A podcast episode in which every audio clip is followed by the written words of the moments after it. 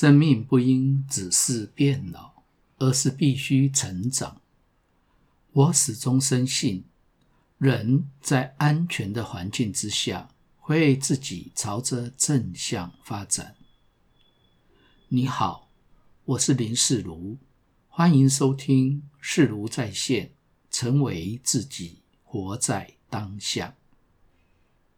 与您分享我所读过的书。遇过的人，以及做过的事，让我们一起探索生命的课题与心灵的渴望。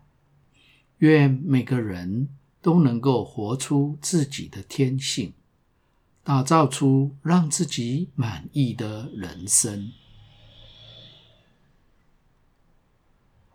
走在心灵成长的道路上，三十多年来，遇到各式各样、形形色色的旅人，每个人的动机也许不一样，但都是朝向内在之旅走去。当然，有些人会因故而暂时停下来，或者是转换跑道，从此一去不知何时回归。也有多年之后再度重逢，继续上路的。不管怎么说，我相信大家都会在最终的地方相聚，只是因为彼此的心量大小不同，眼界高低不一，志向远近各异，因缘深浅，独有所致。所以目标虽然相同，而会看似同行，却又走出了各自不同的道路，并各自看到不同的风景，呈现出各自不同的样貌来。有些人专心念佛，不理世事；有些人积极的入世，感化助人。也有人隐名埋姓，乐当个治了汉的；更有大张旗鼓，愿成为菩萨行的。而我所遇到的大多数朋友，都是动机单纯，只是因为生活或工作上有了困扰，特别是和老公或者子女之间沟通上起了矛盾。而开始追寻之路，只要能够让家庭回归和谐安详，他们就心满意足了。有一些人在经过心灵成长的洗礼之后，觉得自己可以成为咨商师，去帮助还在受苦的人。于是走进了专业训练的课堂，甚至有人想要成为所谓的心灵导师，能够帮助更多的人。当然，还有那些立志要开悟成道者，想要立地成佛的修行者，以及少数一心想要成为大师。开宗立派来引领众生脱离苦海、永生极乐的大愿者。不管同修们的选择是什么，我都认为，只要是来自于内心的声音，并且经过自己审慎评估之后的选择，最后无怨无悔的去努力实践，就是好的。毕竟，人只要能够为自己的选择负责就行了，不是吗？平常聊天的时候，我曾经多次跟米歇尔提到，成为大师是一种牺牲。我非常佩服那些大师们，总是愿意为信众们的成长而牺牲。米歇尔很不解地问道：“你们那些心灵成长圈的人，不是很多人都想要成为大师，受人敬仰吗？我看到很多大师名利双收，众人艳羡，怎么会是牺牲呢？我说，你看那些大师们，每天要穿着与众不同的衣服，戴上各种珍奇的配件，看起来多么庄严神圣，道行高深啊！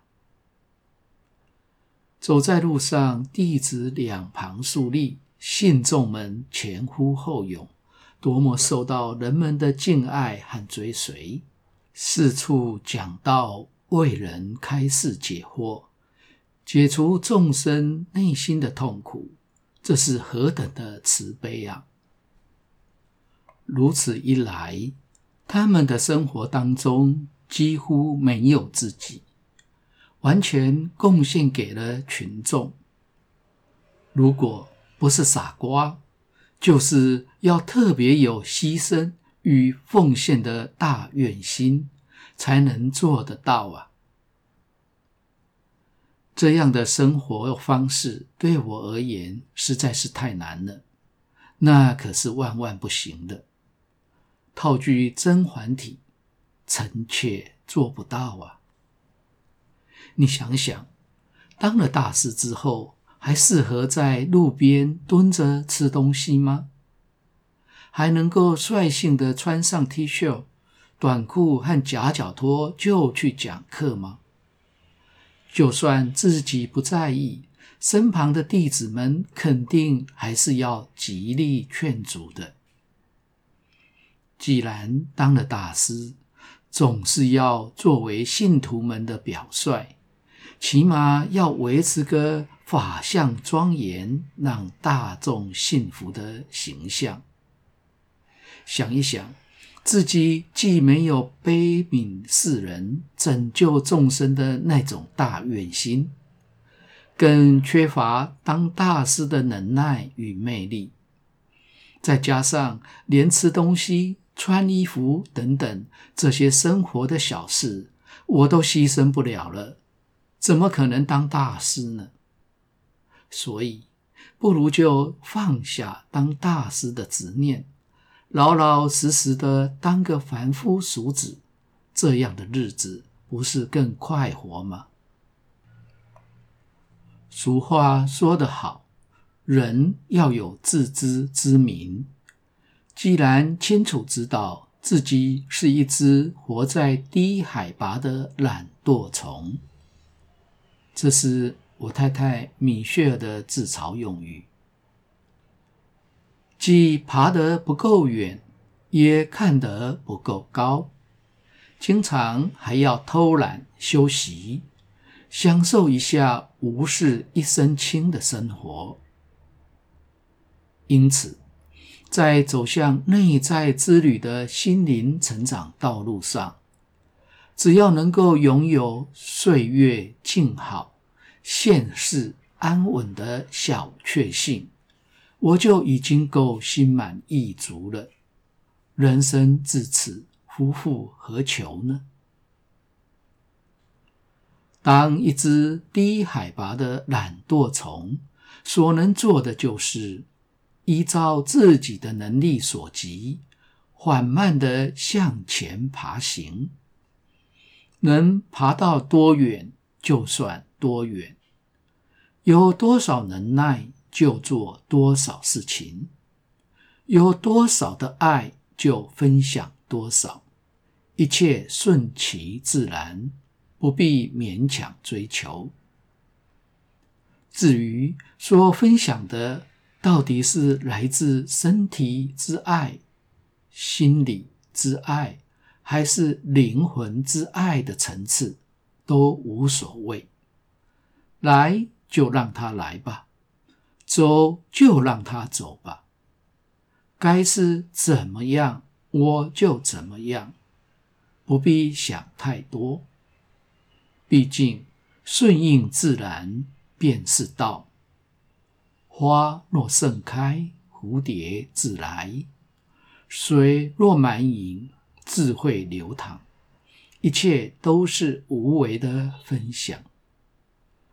以上是我这些年来走在成为自己道路上的体会，与你分享。感谢你的收听。下次的主题是没事，我们继续上课吧。三十年前的 LET 领导者效能训练工作坊的最后一天，才刚上课，有一位同学就举手要求发言，然后就开始拍桌骂人。他的话讲得非常难听，翻译被骂哭了。我们公司更是被他批判得到无以复加的惨。他最后的结论是：要么赔给他十倍的学费，要么就法院见。让我们二选一。碰到如此暴怒的学员，我们能怎么做呢？当时。我们是如何化解危机，成为转机的呢？欢迎下集继续收听。如果你喜欢本节目，请订阅并分享给周遭的朋友。